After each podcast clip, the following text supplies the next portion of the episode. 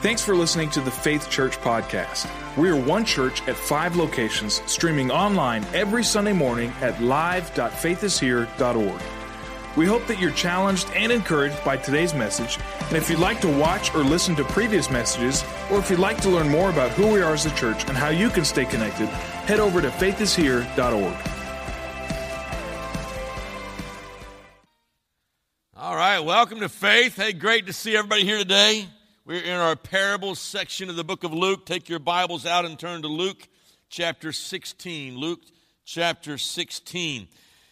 Parables, stories that change us. I hope you've been changed over these last series and allowing God to do His work in you. Every week we come together and allowing Him to change you.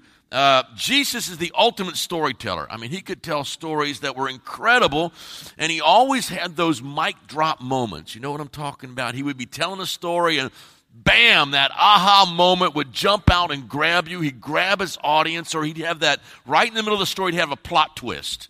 Or I didn't see that one coming. Where did, where did that one come from? I didn't see that coming at all. And you see that in the parables we've been looking at already. Uh, the first parable we looked at was in Luke chapter 12. And you have this idea of the servants expectantly watching and waiting and looking for the master to come back and the master return. And then when he comes back, the plot switch, the, the plot changes. The, uh, there's a twist on it. The master begins to serve all the other servants.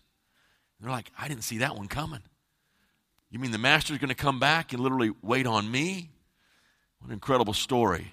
The first one we looked at was Luke chapter 11, and he talks about the parable about prayer and the midnight visitor. And he comes in the middle of the night, it's 12 o'clock midnight, and he's asking for bread. And he knocks and he keeps on knocking, and the Bible says that he will not answer the door because he's a friend, but because of importunity, because he's driving me crazy because he's bold, because he's shaming me out here in front of all my neighbors. And so then I will come and I will answer for him. And then he gets down to the end of the story and tells another little quick story right at the very end. It has this incredible plot twist. He says, How many fathers would give a scorpion or a snake to their own kids?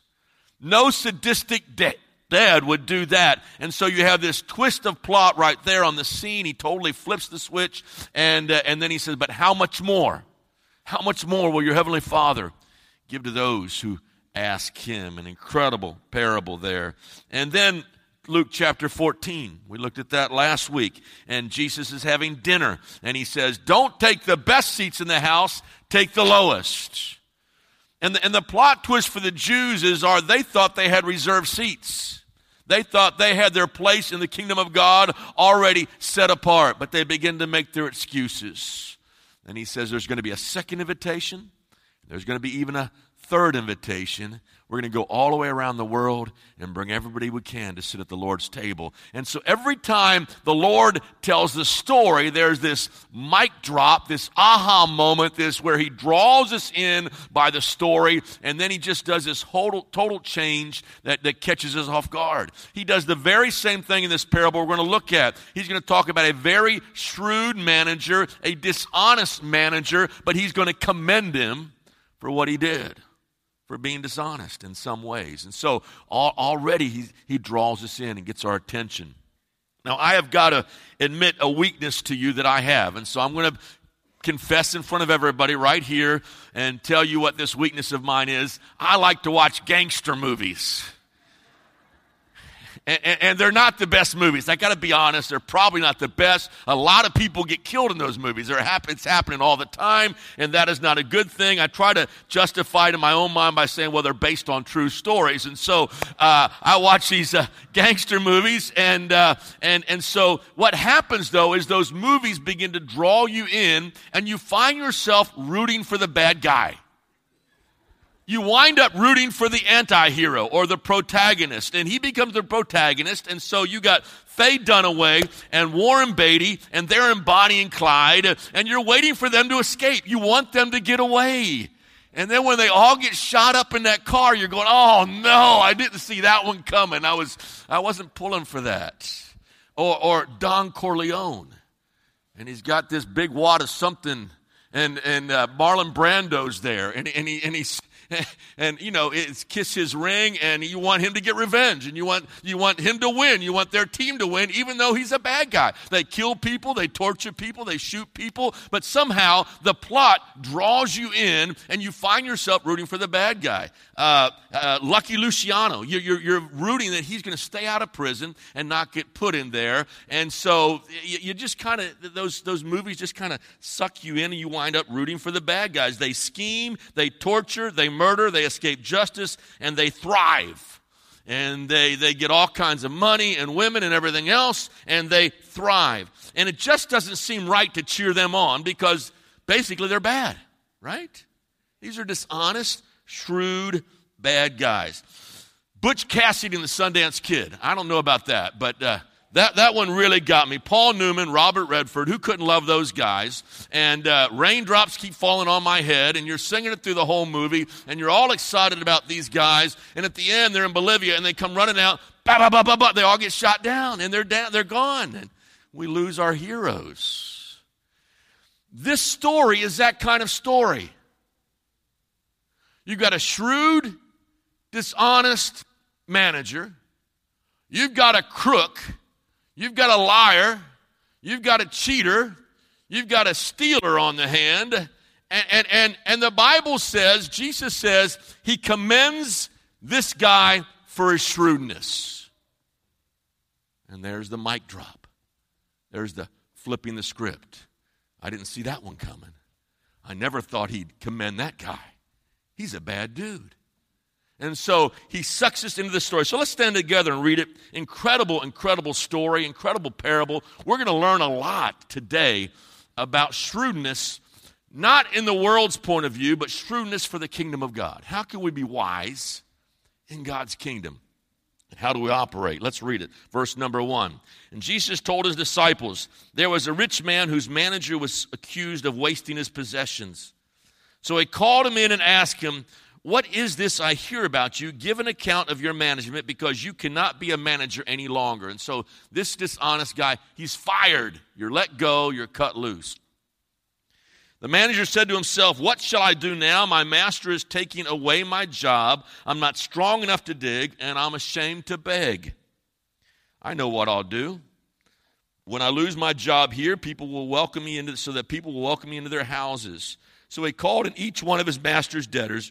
excuse me. He asked the first, How much do you owe my master? 800 gallons of olive oil, he replied. The manager told him, Take your bill, sit down, and make it 400. And he asked the second, How much do you owe? And he said, A thousand bushels of wheat. And he replied, He told him, Take your bill, make it 800. The master commended, commended mic drop the dishonest manager because he had acted shrewdly. For the people of this world are more, uh, excuse me, the people of this world, I lost my place, uh, are, uh, uh, for the people of this world are more shrewd in dealing with their own kind than are the people of the light. I tell you, use worldly wealth to gain friends for yourselves so that when it is gone, you will be welcomed into your, into your eternal dwelling. Let us pray. Father, help us, I pray, today as we look at your word. Open up our hearts. Teach us how that we can be children of light. And we love you, God, and we praise you for your sweet presence. And we ask it in your mighty name. Amen. Turn to someone, tell them what your favorite gangster movie is, and then you may be seated.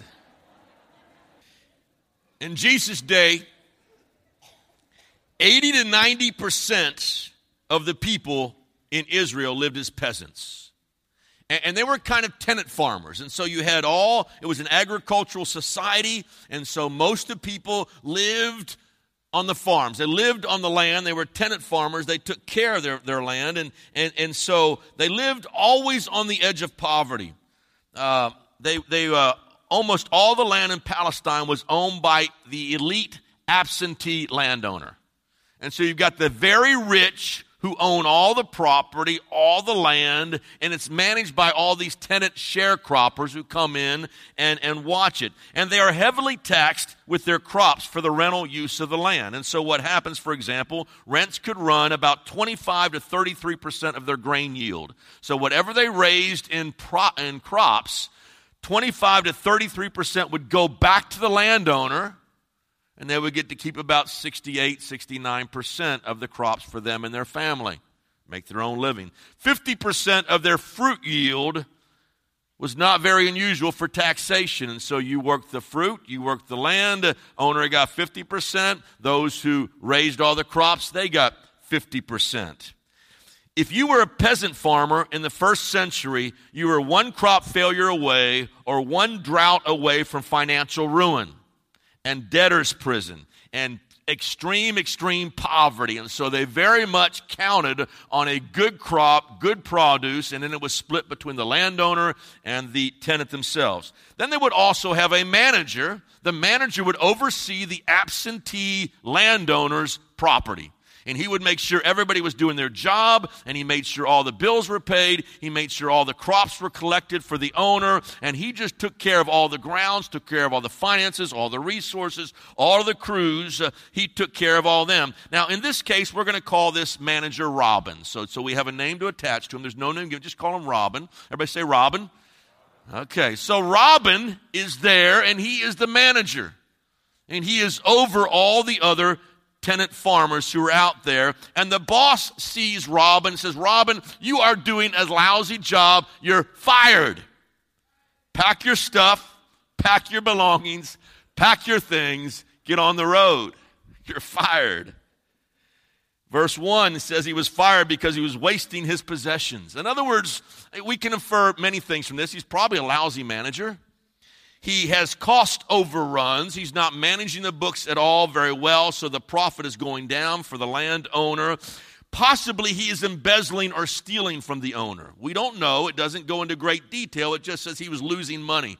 So he's probably lining his own pockets with the money that's made from the sale of the produce and keeping it off the books. Just don't put it on the books. Just don't show it. I'll sell you some food on the side. I'll sell you some food over here. And he's lining his pockets during this entire time or entire exchange. And so he's ripping off the, the, the landowner.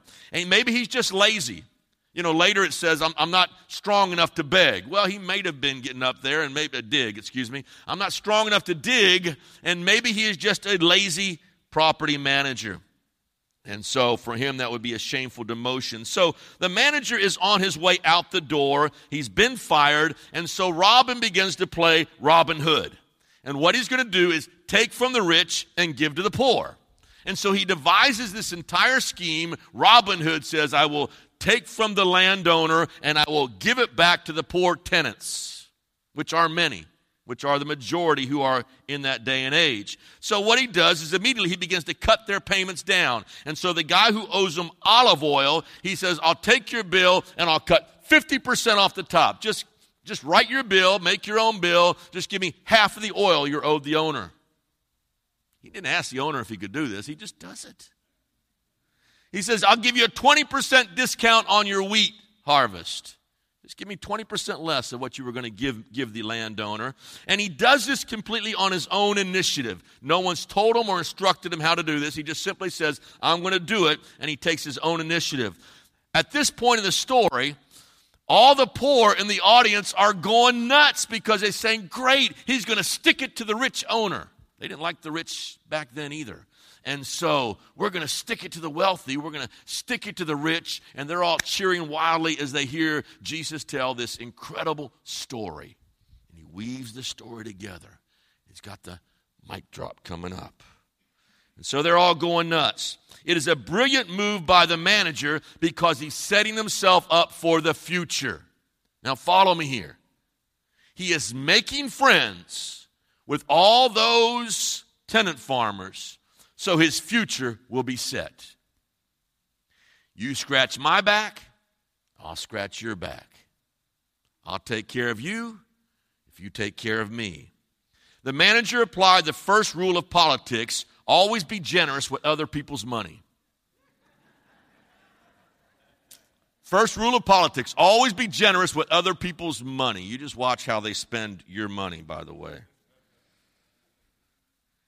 The owner sees the records. He comes back, he sees the books, he, he sees the manager cleaning out his desk. He's heading out the door and he begins to check on all the books and check on all the finances. And, uh, but, but rather than throwing the manager into prison for insider trading, he commends him for being shrewd. Now, that's where the mic drop. That, that, that's where Jesus Christ totally flips the script. This is where he totally, uh, there's a plot change right in the middle. That's the one we didn't see coming. How is a crook commended? How is the bad guy praised? You get the scenario? Here's the problem he knows the whole village is celebrating their new hero. Everybody loves Robin Hood. And so rather than turn everybody against him, he takes the loss off of his books and praises the manager and says, This guy's brilliant. And so now the owner can save face. It's all about shame. It's all about honor. It's all about that culture. So now he shames, saves face. Even though he's going to lose all that wheat, all that olive oil, he's going to save face with everybody else who is watching. And he's going to ride his manager's newfound popularity as Robin Hood. Okay? From a worldly point of view, the manager is brilliant. This is a brilliant move. But Jesus' story is not about how to manage a business for your advantage. His story is how we operate as people of light. And this is where he begins to make the switch. So I take you back to verse number eight. The manager commends the dishonest manager because he acted shrewdly. But that's he says the story's not about that. Finish the verse. For the people of this world are more shrewd in dealing with their own kind than the people of light. This is a kingdom parable. This is all about the people of light. This is how we operate as children of the king and people of light. And there's two points that we can learn from this, two lessons that we need to learn today as people of light on how we function. First of all, I want you to look at your initiative. Your initiative. Where is your initiative taking you? What is your initiative causing you to do? This man, on his own mind, own accord, took his own initiative to prepare for his future. Now, keep in mind, here in this story, the target audience are the disciples, not the lost. So that you can't read into this, we can earn our way into salvation by doing good things. He's writing to the people of light. So once we have been saved, once we have asked Jesus Christ into our hearts, how do we act with one another? He's writing to people of light. This is not about your entrance into heaven. It's about how we live every single day of our lives as children of the light. Now, here's the rub. The hard reality is the people of this world are more shrewd in dealing with their own kind than the people of the light. So, to take the lesson for us, what if God's people applied this same kind of determination same kind of ingenuity, same kind of initiative, same kind of effort that the world uses to succeed, what if we invest that same kind of effort into the kingdom of God? What if we, as children of light, put that much energy into His church? What if we put that much energy into reaching the world for the kingdom of God? What if we put as much initiative into reaching lost people as this guy did and preparing for his future. How much time and effort and initiative, initiative do we invest in His kingdom and the things of God? How much time and initiative do we invest in our marriage for the kingdom of God and to our kids and teaching them about the Lord Jesus Christ in the kingdom of God? How much time and initiative do we invest in evangelism and reaching lost people for the kingdom of God? And he says, you know what? Sometimes the people of this world in their worldly pursuits puts the church to shame. Problem is, the kingdom of this world has so affected us that we have become self centered uh, like the world around us. Our best efforts go into this world's kingdom and not our heavenly kingdom. And so we spend our lives creating wealth, working our jobs, seeking out power, all for right now. The world says wealth is good. The world says greed is good. The world says pleasure is good. And all the direction, all the initiative in the world is focused on myself. That's exactly what the manager's doing. He's thinking about himself. Everything is focused on himself. Okay? You got that? We live our lives as if we are the rich property owner. Now remember, there's two main characters in the story. There's the shrewd manager who is commended. There is also the very wealthy property owner who owns all the land. And the problem is, when God blesses us with stuff, we begin to think that's my stuff. And we take the place of the owner and not the manager. We don't own anything we have, people. We are people of the light. We belong to the kingdom of God. So my house is not my own. My car's not my own. My money's not my own. My, my family's not my own. Nothing is my own. I am the manager. And we forget that and we flip the roles and we begin to act like the property owner and not the property manager. In this parable, we are the property manager. He's comparing the people of light to the manager of the business. It all belongs to God. The wisdom of the shrewd manager is that he was always preparing for his future. That's the brilliance of this guy. He's creating jobs for himself in the future. So he doesn't have to dig ditches, doesn't have to beg on a street corner. He's, he's, he's greasing the palms. So he's always got a job waiting for him. And he says, He is smarter than you guys are because all we're thinking about is here and right now.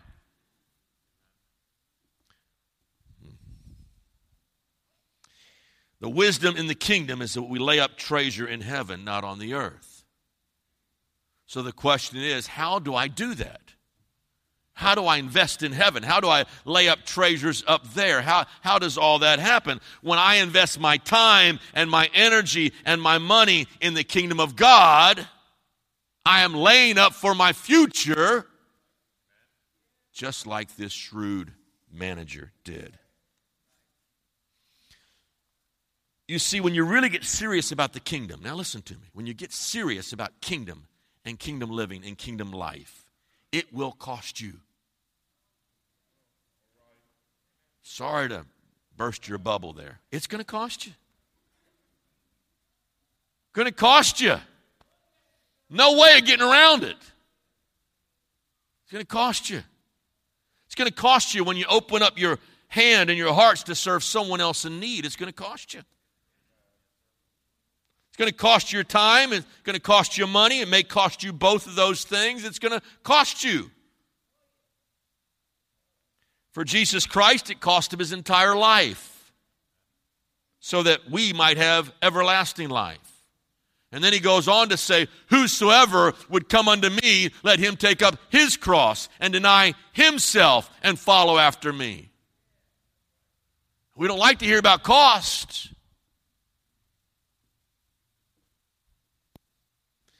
Your initiative must change from self to others and God. Kingdom pursuit, blessing others. It is faithfulness to God's kingdom because that is that which is eternal. So our direction changes, our initiative changes, our actions change, everything about us. Pick it up with verse number nine. I want to read the rest of this story. I tell you that tell you, use worldly wealth to gain friends for yourselves, so that when it is gone, you'll be welcomed into your eternal dwellings. This is not about the here and now. He's talking about eternity. Live with eternity in mind. Live with eternity in your focus. Whoever can be trusted with very little can also be trusted with very much. And whoever is dishonest with very little will also be dishonest with much. So if you have not been trustworthy in handling worldly wealth, who will trust you with true riches? And if you have not been trustworthy with someone else's property, with God's, who will give you property of your own? Now, now the disciples are listening to this story. Jesus is telling the story, and all the disciples have tuned in. They, they, they, watch this incredible plot. He just we, just a master storyteller, and they're all listening there. But you know what? They're thinking, we're really off the hook because we don't have anything. This is not about me because I'm poorer than dirt. Right? Oh, we don't have a dime. We've already left everything. This parable doesn't apply to me. This is for somebody else in the room. How many, yeah, how many times you've sat in service and I'm glad so and so's here to hear that today. Boy, I'm glad they're listening to that. I'm glad they came this morning so they can hear that message because they really needed that. Right? and, and, and, the disciples are doing the same thing. They, they, they're thinking, I'm glad these Pharisees are hearing this. This is awesome because we're off the hook. We have nothing. We're, we're poor. But Jesus says this disagrees. He talks about if you can't be trusted with little, how will I trust you with much? This parable has nothing to do about how much you have. It's what are you doing with what God's given you right now? This is not a rich man, poor man parable. It's for everybody parable. And the bottom line is if you can't handle just a, a little bit in your poverty and you can't be faithful with that which God has blessed you with, how can He ever bless you with more? Mm. And so He hones in on everybody in the room. Only as you get in the habit of generosity and trustworthiness will God bless you with more resources to handle. No matter how high the value of your resource, the habits you form now will stay with you. Faithful in little, you will be faithful in much. And So everybody's included. With our money and our time and our energy, we are stewards. We are managers of that which God has blessed us with. So the point is, what would happen if we shifted our initiative away from self and really got serious about the kingdom of God and says, Lord, it's all about you and other people? Our whole life would change. Where is our initiative? What are we doing in regards to the kingdom?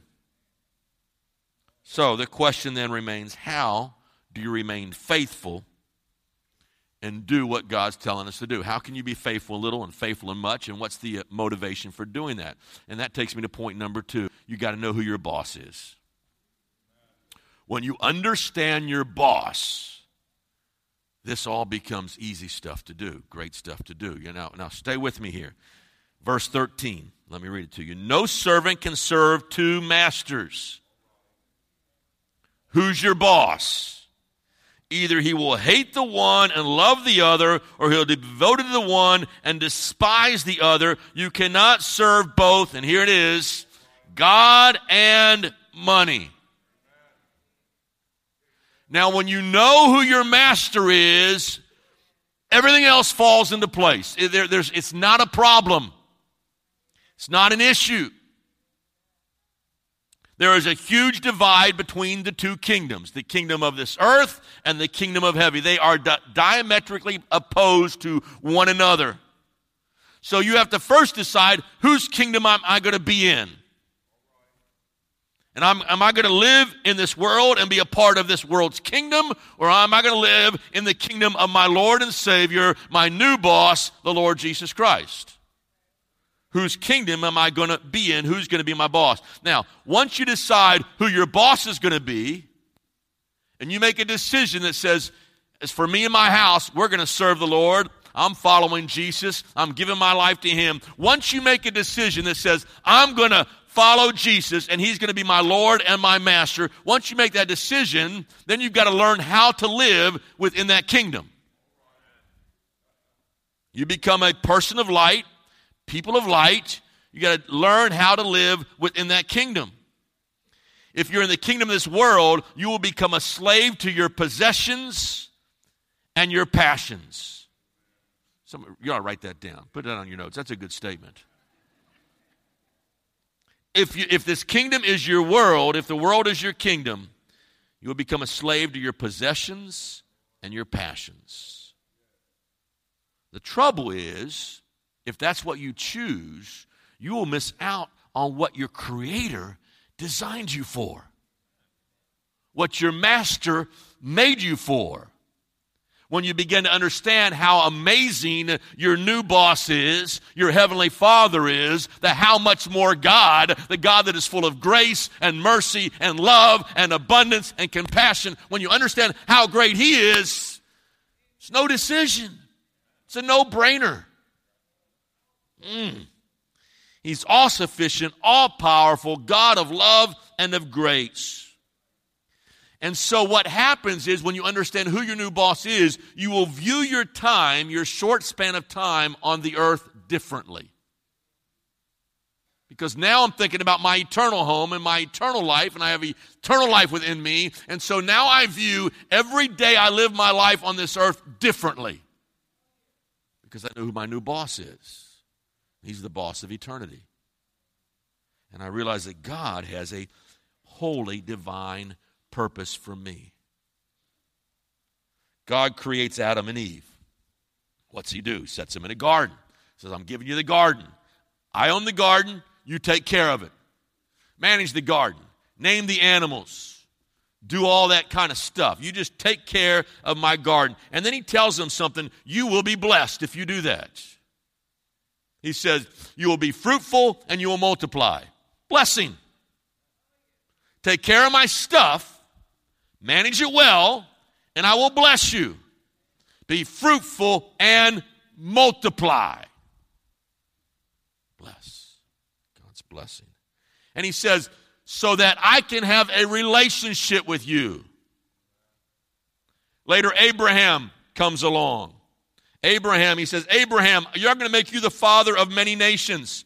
I will multiply, I will bless your descendants. You will be as the stars in the sky, the sand on the seashore. I will bless you beyond your wildest imagination once you roll into your purpose.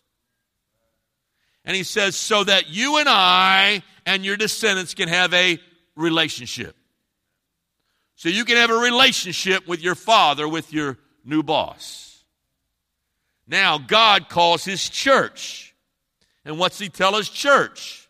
The same thing he told Adam and Eve, the same thing he told Abraham, he tells his church be fruitful and multiply. Right? You getting this? So that I can bless you with abundant life. The enemy comes to steal, kill, and destroy. I have come that you might have life and life more abundantly. And he says, I do this so that we can have a relationship. It's all about our relationship with God. So, what do we do? He says, Take my message to Jerusalem, Judea, Samaria, to the uttermost parts of the earth. Multiply, spread out, so we can all have a relationship. We manage the Father's estate. And that is my purpose. And then He blesses us with a relationship with an awesome, incredible, good, good Heavenly Father. The blessing He gives are never to be hoarded. Once we start hoarding the blessings of God for ourselves, we are shifting the initiative back on ourselves and not on all the poor peasant farmers all around us. But they are to enable us to do what? Be fruitful and multiply. So I give you my resources, I give you my stuff so you can fulfill your calling, so you can be fruitful and multiply, so that more people can have a relationship with your wonderful God. Are you getting this? This is it. I mean, I just shared the whole Bible in about right there in, in, in the last three minutes. Mm. Whatever God has blessed you with, your time, your talents, and resources, use it to bless others and advance His kingdom. And when you do that, you are laying up for eternity. That's why He says, People of light, don't you get it? This dishonest crook is smarter than you guys because he's got a bigger perspective of life. He's looking for his eternity, he's looking to his future, and you're missing it. Oh. But you got to decide who you're going to serve. You can't be in both worlds. You can't serve God and money. You, you can't serve this world system and you can't serve in God's kingdom. Why? Because they are opposite of each other. The kingdom of this world is all about myself, greed, pleasure, lust. The kingdom of God is about giving and life.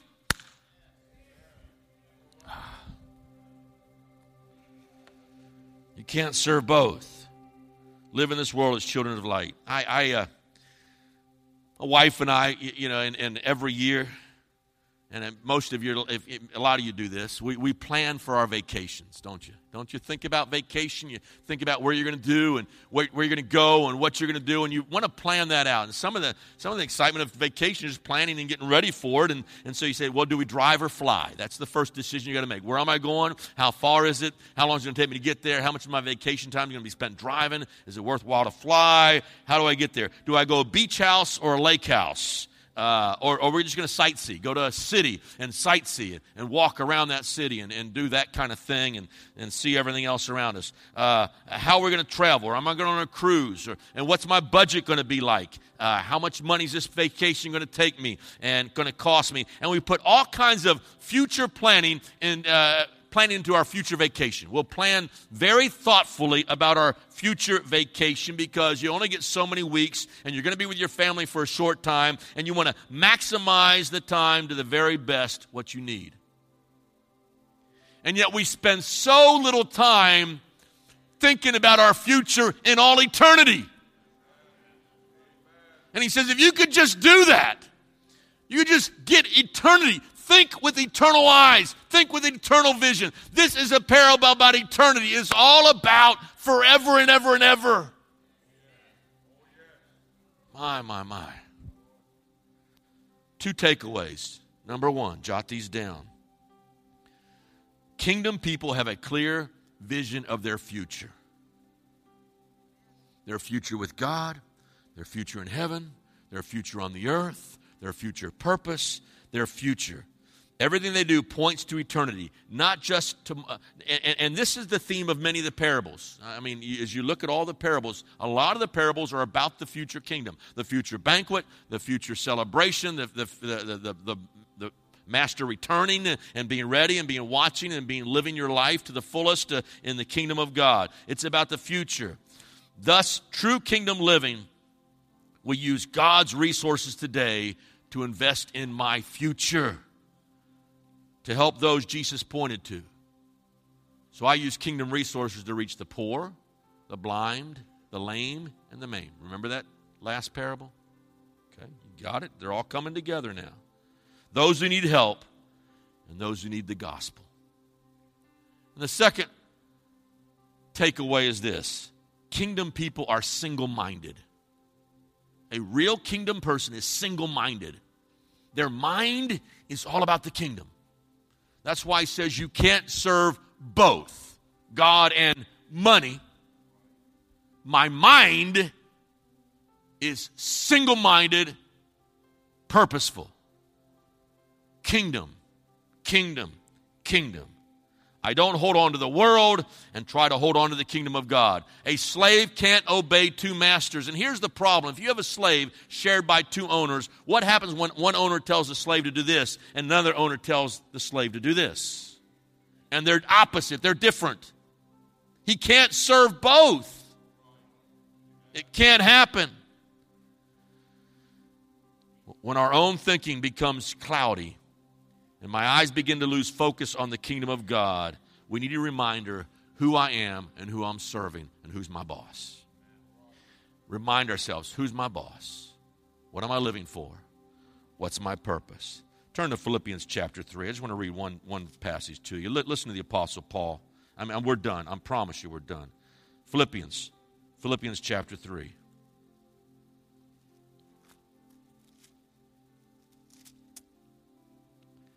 Verses, verse 10 and 11. Listen to this. I want you to know Christ and the power of his resurrection and the fellowship of sharing in his sufferings, becoming like him in his death, and so somehow to attain resurrection from the dead. I want to know Christ. I want to know Jesus. I want to know Christ and him crucified. That's the upward calling in Christ Jesus, my Lord. Bow your heads and close your eyes. Thank you, Lord. Thank you, Lord. Thank you, Lord. Help us today. Help us today, mighty God. Lord, I pray if there's someone here who does not know you, that before they leave this place, they will come to know you as Lord and Savior. They will find a new boss, a new father, a new master this morning. Awesome God in you. Thanks for listening to this weekly podcast. Check out faithishere.org for podcasts and videos of our previous messages.